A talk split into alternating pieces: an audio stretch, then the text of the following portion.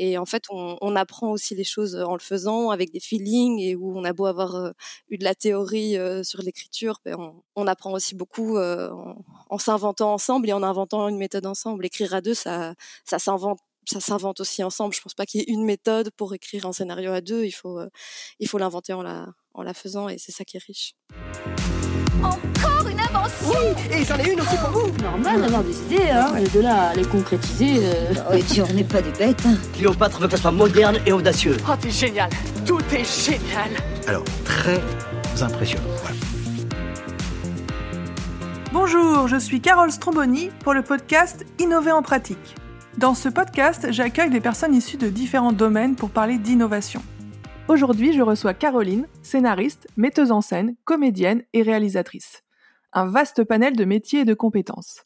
J'ai eu le plaisir de voir sa pièce La théorie du Y à Bruxelles en 2016. C'était vraiment génial, c'est une pièce très inventive et très juste sur la bisexualité. Caroline en parle dans un autre podcast et je vous mettrai le lien dans la description de l'épisode. Aujourd'hui, nous allons plonger dans l'innovation au théâtre et dans les web-séries avec Caroline. Mais dis-moi, qui es-tu? Y a aucun nom. Tu es qui? Moi? Personne.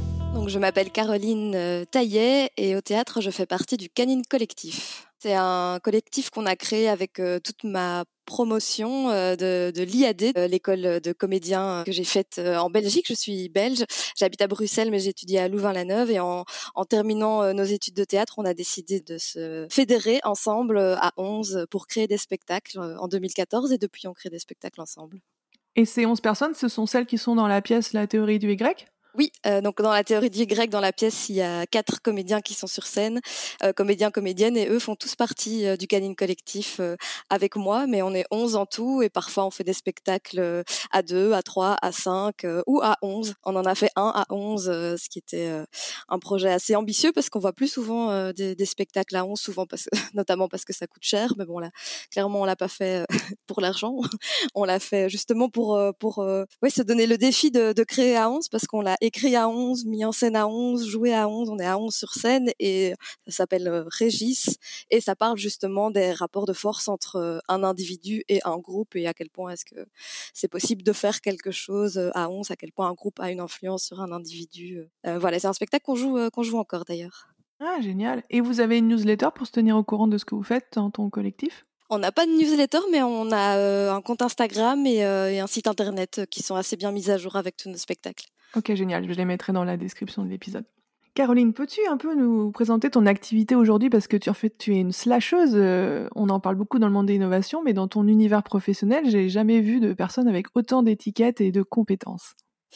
Euh, alors à la base, euh, je suis comédienne, donc comme je disais, j'ai une formation euh, de comédienne, si ce n'est que j'avais aussi, euh, avant ça, j'ai fait des études de, lettres, j'ai un master en langue et littérature française, anglaise, italienne, donc j'étais déjà peut-être un peu slasheuse dans mes dans mes choix d'études.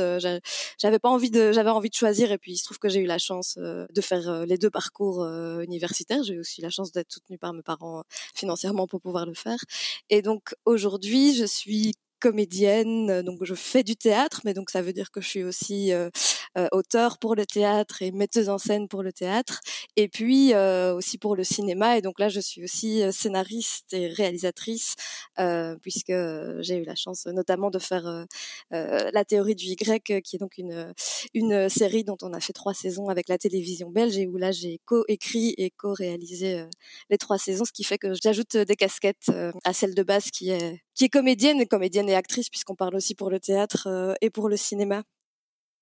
Oui, dans la saison 3 de la théorie de Y, tu es aussi comédienne dans cette saison. Oui, c'est euh, quelque chose que j'avais, euh, bah, qui me manquait aussi parce que depuis la fin de mes études, donc en 2014, j'ai beaucoup été derrière et je suis très contente d'avoir fait ça, d'avoir écrit, d'avoir euh, euh, scénarisé, réalisé, euh, mis en scène. mais ça me ça, ça me manquait, c'est ma passion à la base, c'est vraiment incarner les personnages, incarner des émotions, les jouer. Et puis voilà, on s'est dit avec Martin Landmetters, avec qui j'écris et je réalise la théorie du Y, la série, pourquoi pas écrire un rôle un rôle pour moi et ça a été vraiment un bonheur pour moi de, de, de pouvoir jouer, de pouvoir rejouer et puis d'autant plus au cinéma parce que au théâtre, c'est plus, on peut créer ses projets. Alors évidemment, c'est pas toujours évident et être comédienne en Belgique aujourd'hui, ça peut, ça peut parfois être difficile, mais il y a plus de facilité à créer des projets de théâtre, à les montrer à des théâtres, à les jouer, à les tourner, tandis que faire du, faire du cinéma, jouer pour le cinéma, ben, il y a beaucoup,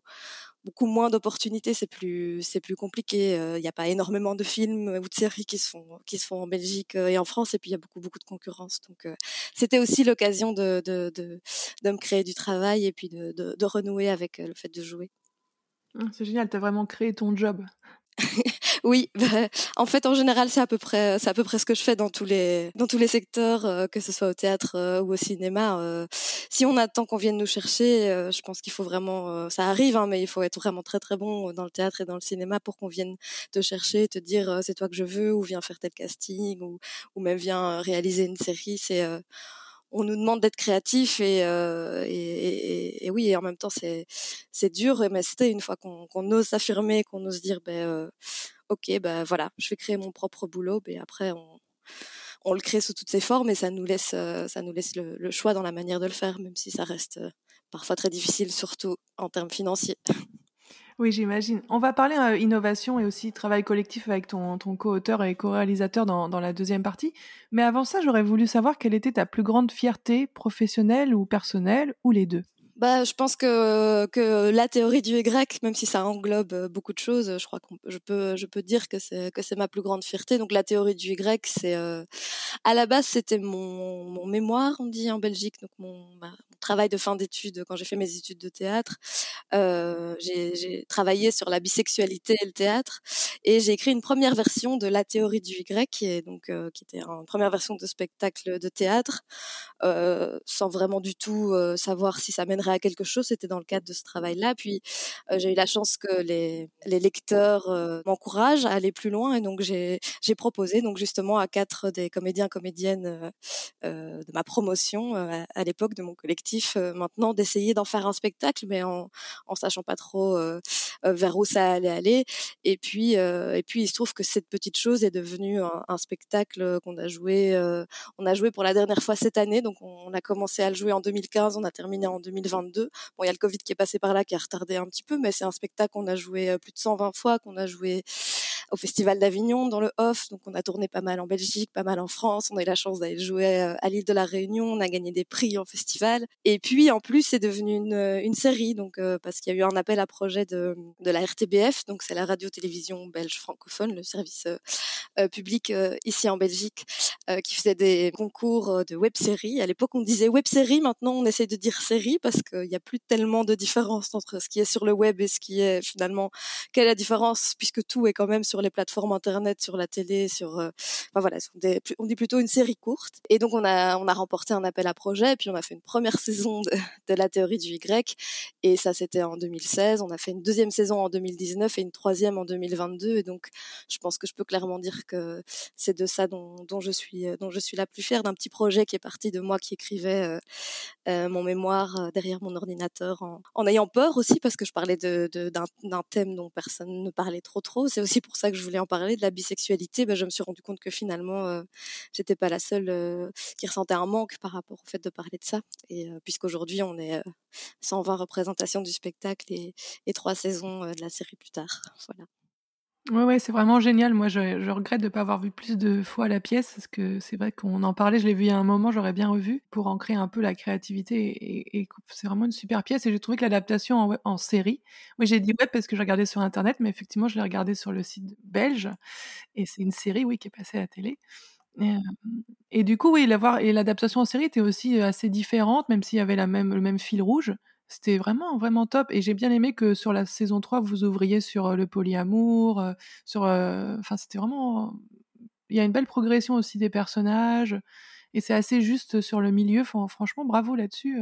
Merci. On, on apprend, euh, on a appris en le faisant aussi, parce que quand on a réalisé la saison 1, écrit la saison 1, on n'avait aucune expérience de, de ça. euh, euh, ni Martin, ni moi. Martin, il dit souvent qu'il avait déjà réalisé euh, des clips de musique, mais jamais avec des acteurs qui parlent. Et donc, euh, ça a été quelque chose de, de- de nouveau pour lui. Et puis moi, j'avais écrit un spectacle de théâtre, mais c'est tout. Heureusement, j'avais mes, mes études de lettres derrière qui me donnaient peut-être un peu plus de...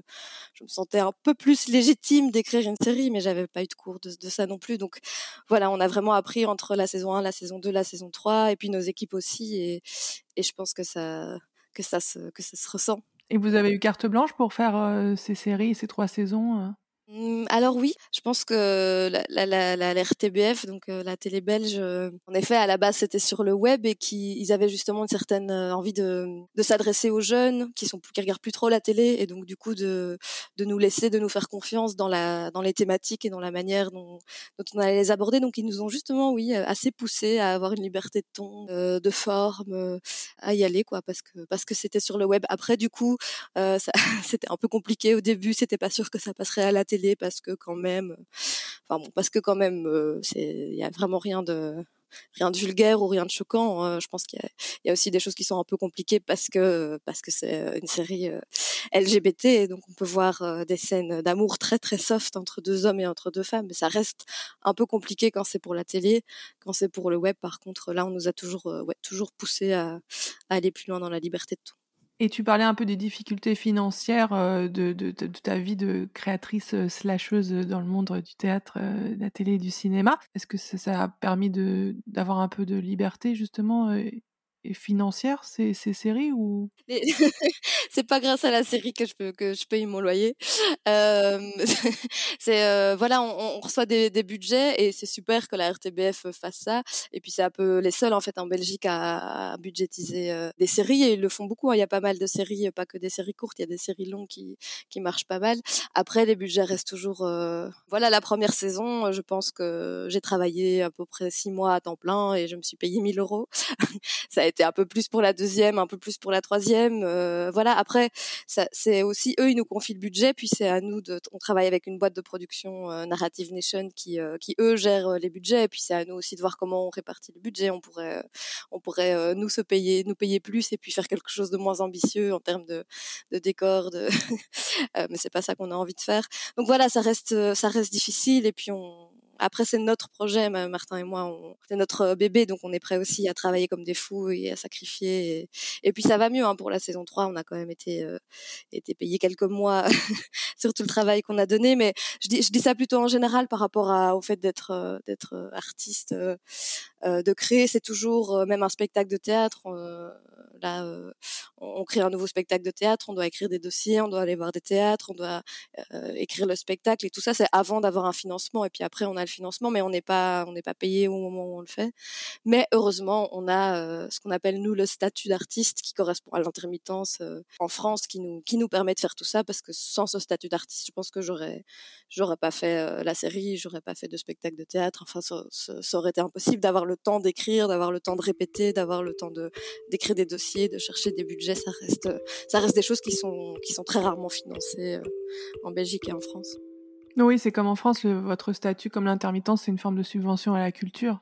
Bon, bah, en tout cas, merci euh, d'avoir fait ça. C'est c'est top que ça existe. Ça aidera, je pense, pas mal de monde. Et puis, ça fait plaisir de voir ce type de représentation euh, bien financée, bien produite, euh, talentueuse euh, à l'écran, quoi. C'est super. hein. Tu as trop d'imagination. T'as toujours à des tours. C'est un événement considérable, une révolution. On va parler innovation. Alors, je dis souvent que l'innovation, c'est un état d'esprit des techniques. Qu'en penses-tu? Mmh, Écoute, oui.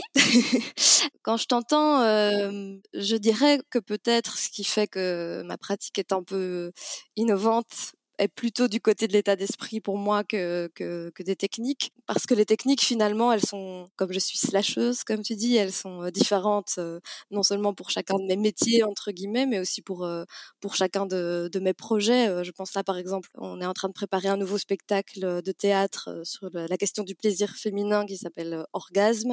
Notre personnage principal, c'est une marionnette. Voilà, c'est une femme de 30 ans qui est, qui est une marionnette, qui comprend assez rapidement dans le spectacle qu'elle n'a jamais eu de, d'orgasme alors qu'elle pensait que c'était le cas.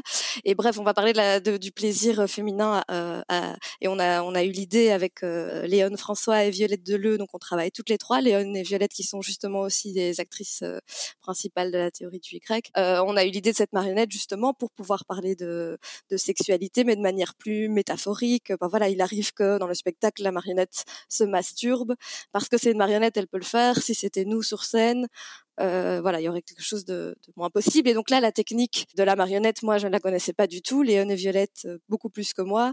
Euh, donc on est, en, on est en train d'apprendre, on est en train de travailler, de travailler cette technique au service, en fait, du propos euh, du spectacle. Et donc je dirais que la technique pour chacun de mes projets, je la découvre au service de euh, du fond, de l'état d'esprit. Et c'est là que je dis que peut-être, pour moi, l'innovation, elle passe plus plus par là parce que pour moi c'est un état d'esprit dans le sens où dans, dans tous mes projets ce que je retrouve c'est l'idée d'avoir quelque chose à dire que ce soit parler de la bisexualité parler euh, euh représenter la communauté LGBT euh, à Bruxelles parler de polyamour là, dans ce cas-ci parler du, du plaisir féminin euh, voilà moi ce qui me ce qui, peut-être me, donne envie d'innover, c'est, le fond, c'est se dire, OK, on a envie de défendre quelque chose, on a envie de parler d'un sujet, on, va oser le faire et puis après la technique, elle suit. Oui, l'innovation, c'est prendre des risques, c'est sortir des sentiers battus. Et dans, tes choix de sujets et dans la façon dont aussi la narration, la façon dont tu, tu racontes euh, ces histoires, j'ai trouvé ça vraiment innovant. Et je voulais savoir, euh, dans l'innovation, il y a une expression qu'on dit très souvent, c'est un peu tarte à la crème. Euh, si tu regardes des blogs ou des choses, on l'entend tout le temps. C'est un proverbe africain, on ne sait pas vraiment d'où.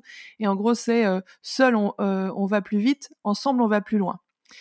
Et derrière ça, il y a quand même une idée que, que j'entends, c'est que toi, tu es dans ton collectif, et aussi tu as, là, si on se recentre un peu sur la théorie du Y, euh, à la fois au théâtre comme à la télé, vous étiez deux. Est-ce que tu peux nous parler un peu de ce processus, ce processus, en quoi ça a permis d'innover ou pas euh, Comment ça s'est passé cette collaboration?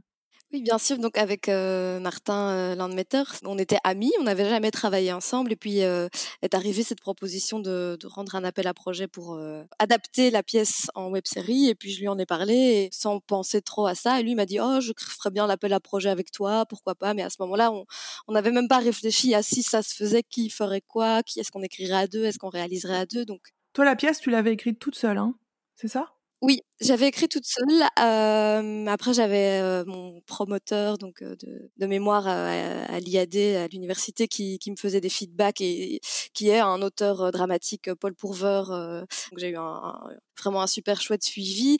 Et puis, en fait, pour créer le spectacle de la théorie du Y, j'ai beaucoup travaillé avec des impros avec les quatre comédiens. par exemple, pour donner un exemple, la première scène du spectacle, je voulais parler de l'enfance du personnage principal d'Anna et j'avais juste écrit dix, euh, dix règles qui étaient euh, les règles que ses parents euh, lui imposent, qui étaient toutes des règles un peu absurdes. Et j'avais envie de transposer ça dans une situation euh, familiale euh, un peu cliché qu'on pourrait reconnaître, où il y a des règles qui sont parfois absurdes sans qu'on les comprenne. Et donc on a fait plusieurs impros. Première impro, c'était, je me souviens, un dîner de famille le soir où il faut faire ceci, il faut faire cela. Puis ça, ça marchait pas, euh, cette impro-là, on n'arrivait pas trop à trouver les choses. Et puis finalement, c'est devenu un, un, départ en vacances avec papa, maman devant, papa qui conduit, maman, deux enfants derrière, et puis tout, tout ce qui se passe qu'on peut reconnaître en fait dans chaque famille. Et donc, je dis ça pour dire que les, quatre comédiens m'ont aussi euh, beaucoup aidé parce qu'ils improvisaient. Moi, je prenais des notes, je réécrivais la scène, je revenais le lendemain avec une nouvelle proposition de scène. Donc déjà là, on était, euh, on était plus forts ensemble. Et puis euh, avec Martin pour pour la série, on s'est vraiment assez rapidement très fort complété parce que je dis que je suis réalisatrice, mais aujourd'hui, en tout cas, je n'oserais pas réaliser seule dans le sens où c'est vraiment lui qui a une formation. lui, il a, étudié le multimédia dans la même école que, moi. Il est graphiste, euh, il fait du web et donc il a une vision beaucoup plus esthétique. Euh, c'est lui qui s'occupait de, l'image, c'est lui qui gérait avec l'équipe technique, il disait ok on va filmer là, c'est lui qui prend beaucoup plus les décisions sur les décors, sur les costumes, sur comment est-ce qu'on va mettre la caméra, etc. Euh, là où moi, avec ma formation bah, de, comédienne et puis plus littéraire, j'étais plus en charge du fond et donc la direction d'acteur et donc non on va dire le texte plutôt comme ça, non vous allez jouer plutôt comme ça. Donc c'était dès le début chouette parce qu'on avait nos domaines d'expertise, des choses qu'on avait appris, mais on avait, on avait toujours quelque chose à dire par rapport à, au domaine de l'autre. On, se complétait, on, se posait des questions, on prenait toutes les décisions ensemble. On avait la chance d'être en général assez d'accord, ce, ce qui est aussi une chance. Bon, la première saison, c'est un peu plus moi qui, euh, qui écrivais, puis Martin me faisait des retours et puis je réécrivais. Euh, il a vraiment pris l'écriture en main avec moi à partir de la, de la saison 2. Et en fait, on, on apprend aussi les choses en le faisant, avec des feelings, et où on a beau avoir euh, eu de la théorie sur l'écriture, ben on, on, apprend aussi beaucoup en, en s'inventant ensemble et en inventant une méthode ensemble. Écrire à deux, ça, ça s'invente ça s'invente aussi ensemble. Je pense pas qu'il y ait une méthode pour écrire un scénario à deux. Il faut, euh, il faut l'inventer en la, en la faisant et c'est ça qui est riche. Ça, illustre bien euh, d'une façon plus incarnée euh, ce que je disais au, début sur le côté collectif. Et ça m'amène à euh, une deuxième axe de, de questionnement sur l'innovation. Moi, je dis souvent l'innovation, c'est 10% c'est la créativité, 50% c'est l'exécution et le reste c'est l'engagement, c'est trouver un public. Et j'ai l'impression que dans ta pratique professionnelle, bah, ça se retrouve bien parce que vous devez bah, écrire, créer, ensuite réaliser ou mettre en scène et après avoir un public. Est-ce que sur cette partie un peu publique, promotion, moi j'ai eu la chance de, venir voir ta pièce et vous avez fait plus de 120 représentations. Comment ça s'est passé cet aspect-là? Vous étiez un peu seul ou vous avez été accompagné par des professionnels pour vous aider sur ces sujets? C'est en effet c'est un métier en soi et et c'est pas le c'est pas les miens. On a eu la chance d'avoir euh, une boîte de diffusion euh, de théâtre qui s'appelle Adlib qui, est venue voir le spectacle une fois qu'il existait euh, après c'était les toutes premières, je pense qu'on avait joué une semaine et qui nous a dit eh ben moi je pense qu'il y a vraiment quelque chose dans ce spectacle. Et si vous voulez je, je travaille avec vous pour pour la diffusion. Et ça c'est super parce que c'est c'est une structure où ils connaissent ils connaissent tous les théâtres, ils savent dire OK je vous conseille d'aller jouer dans tel festival, ça c'est un festival pour adolescents ça, c'est quelque chose qu'on a beaucoup fait. En fait, le, spectacle, on l'a joué euh, en majorité pour des, adolescents, 13, 14, 15, 16 ans. Et, euh, et, c'est ça qui est le plus enrichissant. Et donc, ils viennent avec leur classe, avec leurs profs, ils viennent au théâtre. On, a toujours fait des débats après. Mais voilà, parler d'orientation sexuelle euh, aux ados, évidemment, c'est encore important d'en parler aux adultes, non seulement parce que c'est des questionnements qui peuvent durer toute une vie, et puis aussi pour certains adultes qui voient parfois leurs enfants à eux ou dans leur entourage qui se posent ces questions-là. Mais c'était vraiment, euh, c'était vraiment très important pour nous de, jouer pour les ados.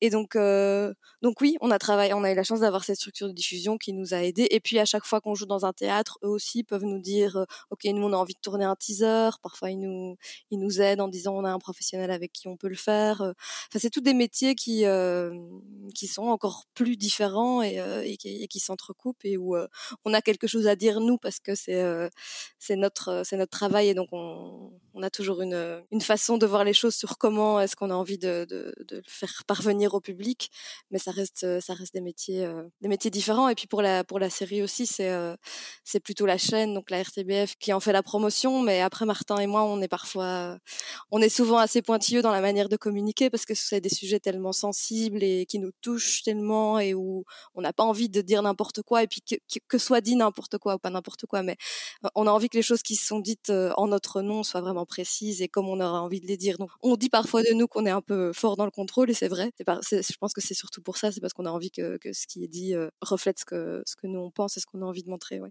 Tu dirais qu'il y a combien de personnes euh, qui ont vu euh, votre la théorie du Y, tout confondu? Mmh, J'ai pas compté parce que le spectacle, bah, si on l'a joué 120 fois, en moyenne c'est 150, je dirais 200 personnes. Parfois ça a été un peu plus. Euh, donc c'est pas si énorme finalement parce que le théâtre euh, c'est très chouette l'art vivant mais il faut se faire euh, se déplacer les gens et voilà c'est beaucoup plus facile d'accès la, la, série.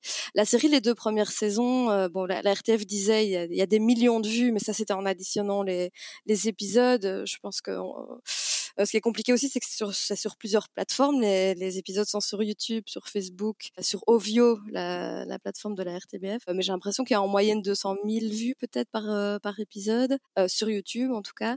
Après, pour la saison 3, le démarrage est un, un, peu lent. On a justement eu un peu de problème avec la promotion avec la RTBF. Et, et voilà, on espère que ça va... Enfin voilà, là on vient de gagner nos premiers prix dans un festival à Los Angeles cette semaine. Et donc on espère que ça va un petit peu aider à, à augmenter la visibilité parce que c'est pas toujours c'est pas toujours évident. Et puis comme on parle de questions LGBT, les journalistes ou les gens parfois ont tendance à penser que c'est euh, un sujet euh, de niche ou qui n'intéresse que les personnes concernées. Et ça, c'est quelque chose qui est assez difficile à entendre pour nous, surtout que la saison 3, bah, elle parle plus tellement de bisexualité en soi. Elle parle d'ouverture de couple, de, de fidélité, et ça, je crois que c'est des questions qui peuvent intéresser, euh, qui peuvent intéresser pas mal de gens. Euh, et puis aussi, ce qu'on dit souvent, c'est que les, les personnes LGBT euh, se sont identifiées à, à des personnages euh, hétéros dans la fiction pendant pendant des années parce qu'il y avait que ça. Et donc, en fait, finalement, pourquoi pas le contraire? Pourquoi est-ce que quelqu'un d'hétéro pourrait pas s'identifier à quelqu'un qui ne l'est pas? Et donc, euh, si je, si je, me, je me dis c'est plusieurs centaines de milliers de personnes, quoi, peut-être même des millions, mais au moins plusieurs centaines de milliers, c'est quand même cool. Et j'espère que la, quoi, avec la promotion, ça, ça, ça sera bien. Los Angeles, tu, tu n'y es pas allé en revanche euh? Non, euh, c'est des, des festivals euh, qui n'ont pas les budgets pour inviter, euh, pour inviter les créateurs, et puis nous, on n'a pas non plus les budgets pour y aller. Donc, quand on a été sélectionné à un festival à Paris ou à Marseille, là, on s'est dit allez, on y va, mais on n'a pas toujours, pas toujours le budget pour, malheureusement. J'adorerais aller dans tous les, dans tous les festivals où est sélectionné euh, la théorie du Y, parce que bah, la, la, la web série la série digitale, la série courte, comme je disais, maintenant, on fait un peu moins l'indistinction, euh, euh, mais, mais pendant euh, quelques années, ça a été, c'était vraiment, il y a plein de festivals qui ont été créés partout dans le monde et, voilà, il y a plein d'opportunités de, de gens à rencontrer qui, qui travaillent là-dedans. Oh, génial. Je voulais te demander, pour, terminer sur cette partie d'innovation, évidemment, pour innover, il faut s'inspirer. Euh, comment toi, tu t'inspires euh, Est-ce que c'est des, des médias, des livres, des blogs, des pièces de théâtre, euh, des comptes Instagram? Qu'est-ce qui, t'inspire? Il y a évidemment ta vie personnelle, celle de tes amis, mais voilà, qu'est-ce qui t'inspire toi aujourd'hui Je, je lis, euh, je lis pas mal, euh, et puis euh, des comptes Instagram aussi. Je pense que le, je me rends compte petit à petit, plus j'avance dans ma pratique, qu'il y a un côté assez féministe qui est dans, qui ressort dans tous mes projets. Et donc, en ce moment et depuis quelques années, que ce soit la, littérature ou les, comptes Instagram, il y a, de plus en plus de, ressources, et ça c'est vraiment, c'est vraiment, c'est vraiment génial. Et puis dans, le côté queer ou LGBT aussi, les, témoignages affluent, que ça soit des témoignages documentaires ou, des films, hein, même s'il y a encore du boulot, des films, des séries, euh, il y en a, euh, il y en a pas mal. Et puis aussi quelque chose qui est assez clair avec Martin dans, dans l'écriture des, des trois saisons, ce qu'on a toujours fait nous pour s'inspirer vraiment pour écrire les histoires, c'est interviewer des gens euh, qui, qui avaient les mêmes profils que nos personnages et donc qui étaient euh, concernés par ces questions-là. Et ça, on l'a, on l'a toujours fait. Et on, pour mon spectacle sur le plaisir féminin aussi, on a interviewé des, des dizaines de femmes et même pas seulement des femmes. Euh, J'aime beaucoup le côté, euh, le côté documentaire et puis euh, voilà, partir de quelque chose de vrai pour faire quelque chose de faux, mais qui respire le vrai ou qui s'inspire de, euh, de vrais sentiments, de vraies anecdotes. Alors évidemment, on, on les interviewe et puis peut-être qu'on on aura interviewé quelqu'un pendant une heure et on va garder juste une petite anecdote euh, qui nous a qui nous a amusé, qu'on trouvait parlante et puis on va un peu la déformer et la mettre dans la bouche d'un de nos personnages. Mais c'est c'est très riche et puis c'est très c'est très très très intéressant et on se rend compte que les gens en fait se livrent assez vite quand on leur euh, quand on leur dit voilà ça reste entre nous mais ça sera l'inspiration pour écrire une série. euh, raconte-nous ta découverte euh, de ta bisexualité et hop les gens partent et euh, racontent des choses qui sont souvent euh, très belles et très touchantes. Super Caroline, merci. C'est hyper intéressant sur, sur l'innovation euh, dans ton domaine qu'on qu'on connaît peu finalement et parfois qu'on fantasme beaucoup. Alors passons à l'interview flash. J'avais deux, trois questions à vous poser.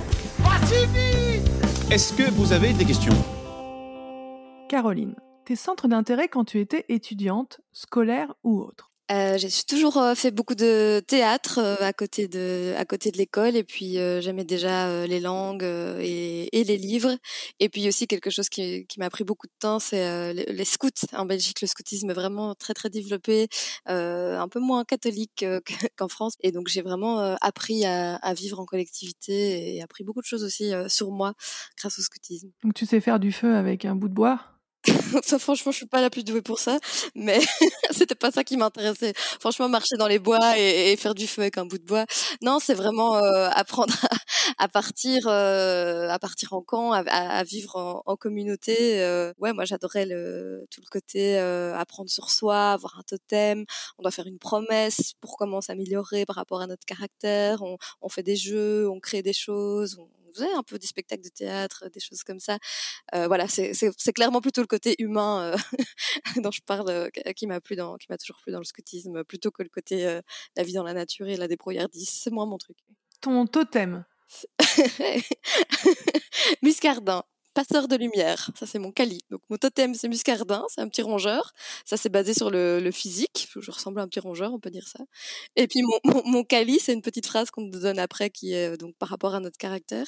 Et là, c'était passeur de lumière. C'est toute une métaphore par rapport à, un livre euh, de Bernard Tirciot, qui est un auteur belge qui écrit sur quelqu'un qui fait des vitraux. Euh, je vous passe, euh, mais c'est un côté plutôt artistique, je pense, et, et, poète, et puis un côté petit soleil aussi qui passe la lumière. Ça te va bien. Alors, ton premier job. J'ai commencé par donner des, des cours de français euh, quand euh, bon après c'était un petit job sur le côté puis je faisais aussi du babysitting et puis je faisais aussi un peu de, de radio. Voilà quand j'ai fini mes études euh, c'était un peu la débrouille donc je faisais pas mal de choses un peu dans tous les sens tout en essayant de créer euh, mon premier spectacle la théorie du Y. Ton signe astro. Lion. Ton ascendant. Bélier. Ton MBTI alors, je sais pas si je dois dire des lettres ou, mais j'ai fait, j'ai fait le test et j'ai retenu que j'étais consul. Oui, oui, tout à fait. Très bien. Le MBTI, on l'a utilisé euh, avec Martin pour la troisième saison de la théorie du Y pour créer nos personnages. On leur a choisi un, un profil euh, euh, dans le MBTI. Ça nous, ça nous aidait à l'écriture euh, pour avoir des, des, des traits de caractère assez forts. Escrime ou acrobatie? Acrobatie, j'adorais. Théâtre, cinéma ou télé? Ça, c'est impossible de choisir. Euh, bon, L'idée de la théorie du Y, c'est que c'est quelqu'un qui sait pas choisir entre les hommes et les femmes. Donc, euh, je sors souvent ce joker-là quand on me pose une question à laquelle je sais pas choisir. Je choisis de ne pas choisir, je choisis, je choisis tout. Ok. Ta série queer préférée? Euh, je pense à, à féminin, féminin, euh, parce que bon, il y en a pas, il y a pas tellement de séries queer, pas encore assez, euh, je trouve. Et puis j'avais eu la chance de rencontrer la réalisatrice Chloé Robichaud. Elle était venue à un festival de cinéma dans la ville où j'ai grandi, à, Namur, et j'étais jeune. Je m'occupais de, je m'occupais d'accueillir les invités, donc j'avais été très impressionnée. J'ai été figurante dans la saison 2. J'avais passé, on a passé au moins, je sais pas, 10 heures pour euh, 33 minutes de, de scène. C'était rigolo. Ton podcast préféré je veux dire ça. Pour le moment, je, je, je réécoute le cœur sur la table. Innovation la plus inspirante dans ton domaine ou en général? Je pense aux créatrices euh, qui jouent et qui écrivent et qui scénarisent euh, euh, leur propre euh, leur propre série. Euh, bah, Il y a eu Michaela Coel qui a fait I May Destroy You par exemple. Pas une innovation en soi, mais c'est le fait pour une femme en plus de, de, de pouvoir jouer, écrire, réaliser. C'est quelque chose que j'admire et, et auquel j'aspire et qui devient de plus en plus possible et tangible aujourd'hui. Le dernier livre que tu as lu Euh, Je, je suis en train de lire, mais j'ai pas fini. euh, Arrête avec tes mensonges de Philippe Besson. Où aimerais-tu vivre dans un monde idéal? Euh, à Bruxelles, mais avec euh, un peu moins de pluie. Le dernière question. Le conseil que tu donnerais à la jeune fille que tu étais à 15 ans? Ose. Si t'as un truc à dire, si t'as quelque chose à que tu sens qui est juste, vas-y, fonce. Et, et, et si ça part d'un truc, d'un truc vrai, ce sera peut-être pas évident de d'y arriver, mais mais mais c'est ça le plus important. Merci Caroline, on a fini avec l'interview flash. Et on a juste deux questions euh, pour, pour terminer l'épisode. Euh, Donc au début, je disais que l'innovation, c'était un état d'esprit et des techniques. Est-ce que toi, tu as un conseil à donner aux personnes qui voudraient innover? Mm, Ouais, bah un peu comme je, je, je disais à la jeune fille euh, de, de 15 ans, je crois que c'est vraiment quelque chose, surtout en tant que femme, qu'on nous apprend pas à croire en nous, à, à, à oser, à aller au bout de ses idées. on est toujours en train de s'excuser, de, de pas de pas oser. Et, et c'est quelque chose que, que je pense que j'ai appris, c'est que si, si vous sentez qu'il y a quelque chose qui est important que vous avez à dire ou à développer euh, ou à faire, écoutez pas ceux qui, qui, qui vous disent que vous n'y arriverez pas. Peut-être que vous n'y arriverez pas, mais euh, mais, mais on s'en fout. Le, le, le plus important, c'est d'y croire et de- d'enlever toutes les énergies négatives et puis de et puis d'oser. Très bon conseil. Et enfin, euh, comment les personnes qui nous écoutent pour- peuvent t'aider? Euh, ben, en allant regarder la, en allant regarder la saison 3 de la théorie du grec. non, non, mais euh, en, en en parlant, si ça leur, si ça leur plaît, évidemment, si ça les intéresse, si, euh, voilà, je pense que euh, on, on commence à être euh, un petit peu euh, vu et connu euh, en Belgique, mais euh, mais en France, euh, en France, euh, pas tellement. Et je crois qu'il n'y a pas non plus tellement de, séries queer en France, donc euh, euh, si ça, si ça vous plaît, si ça vous intéresse, euh, et puis aussi surtout, si vous n'êtes pas queer, allez quand même jeter un œil, vous pourriez être surpris. Ouais, ouais, je pense que ça, ça peut plaire à tout le monde. C'est vraiment génial. Et moi aussi, je recommande vivement d'aller voir la théorie du Y. sur Internet Il n'y a pas de plateforme préférée Moi, j'ai regardé sur, sur la plateforme officielle, mais peu importe finalement. Euh, oui, peu importe. Euh, c'est donc Ovio, euh, bah, Ovio ou YouTube, c'est le plus facile. Ce qui est chouette aussi sur YouTube, c'est qu'on a des commentaires. Euh, bon, voilà, pas toujours, euh, pas 100% du temps positif et bienveillant, mais c'est ça qui est chouette aussi. Nous, ça nous, euh, on a un, un, lien direct avec les gens qui regardent et on a un avis sur ah tel personnage, je voulais trop qu'elle revienne, nanana, pourquoi il fait ça. voilà, je sais pas si les gens se rendent compte qu'on les lise, mais clairement Martin et moi et les comédiens aussi, on les lit et, et ça fait plaisir évidemment quand c'est quand c'est positif et puis c'est génial d'avoir un avis en direct sur, sur notre travail. Ouais. Bon bah génial. Bah, merci beaucoup Caroline, c'était super de pouvoir parler avec toi euh, sur ce champ qu'effectivement on connaît peu et de découvrir la slasheuse euh, que tu es, euh, créative et, et pleine d'énergie, qui a osé et qui continue à le faire. Donc euh, merci pour ça. Merci beaucoup de, de t'intéresser à mon travail, ça me fait très plaisir. Merci pour votre écoute. Merci à Simon Loris pour le montage et l'habillage sonore. Et merci à Grégory Kahn pour la musique originale. À bientôt!